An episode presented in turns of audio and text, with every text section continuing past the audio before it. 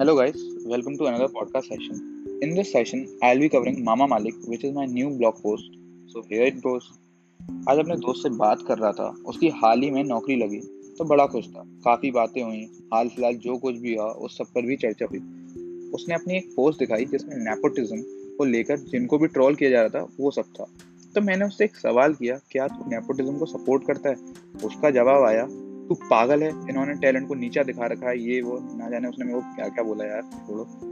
और मेरे पर ऐसे हावी हुआ मानो जैसे कि मैं सलमान भाई का सबसे खास यार हूँ। मैंने कहा, भाई रुक जा, थम जा जरा, इतना भावुक मत बन यार। बाकी और बातें हुई, बातों में मैंने उससे कंपनी के बारे में पूछा तो उसने बताया कंपनी उसके मामा की ही है।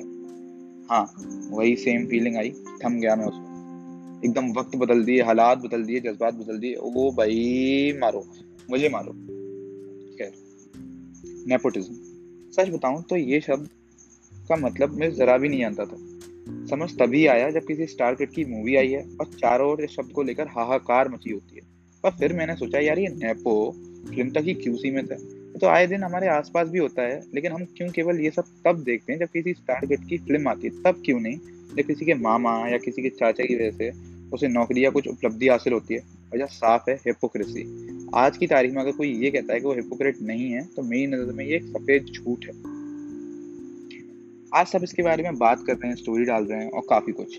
सबके मन में गुस्सा भरा हुआ है, वो गुस्से से ज़्यादा दुख है एक अच्छे कलाकार को खोने का। लेकिन आज हम जो कर रहे हैं वो भी कहीं ना कहीं गलत है, क्योंकि जब भी कोई स्टार किड लॉन्च हुआ तो सबने उसे हाथों हाथ लिया और कई स्टार किड वाकई में अच्छे कलाकार भी हैं। तो फिर आज ये व्यवहार क्यों? जिन शब्दों का प्रयोग हम उनके लिए कर रहे हैं, क्या वो उनको मेंटल लेवल पे स्ट्रेस नहीं पहुंचा रहा होगा? क्या तुम अपने आप से दोगलापन नहीं कर रहे हो? अगर स्टार किड्स की मूवी इतना पैसा कमाती है तो उसके पीछे कौन है? तैमूर को मीडिया कवर करती है क्यों? क्योंकि लोगों को तैमूर देखना पसंद है। तो गलती आखिर में है किसकी? हमारी। आज मसान फिल्म का उदाहरण देते हैं, लेकिन विकी कौशल को क्यों हम नहीं बोलते कि नेपोटिज्म की वजह से विकी को मौका मिला?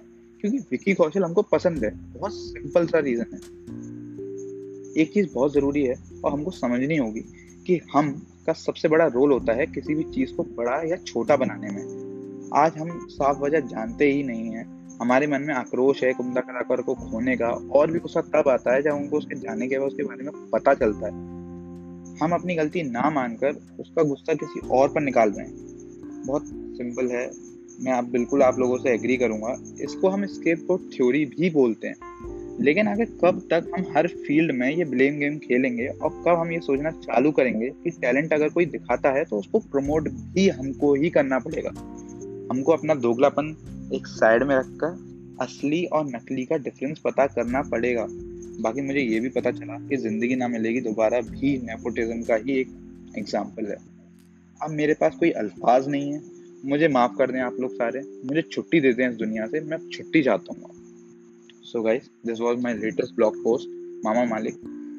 There's gonna be another podcast session on whatever happened in last 2 weeks, क्योंकि वो mental level पे मेरे को भी काफ़ी affect किया, तो मैं सोच रहा हूँ कि I should discuss it with you.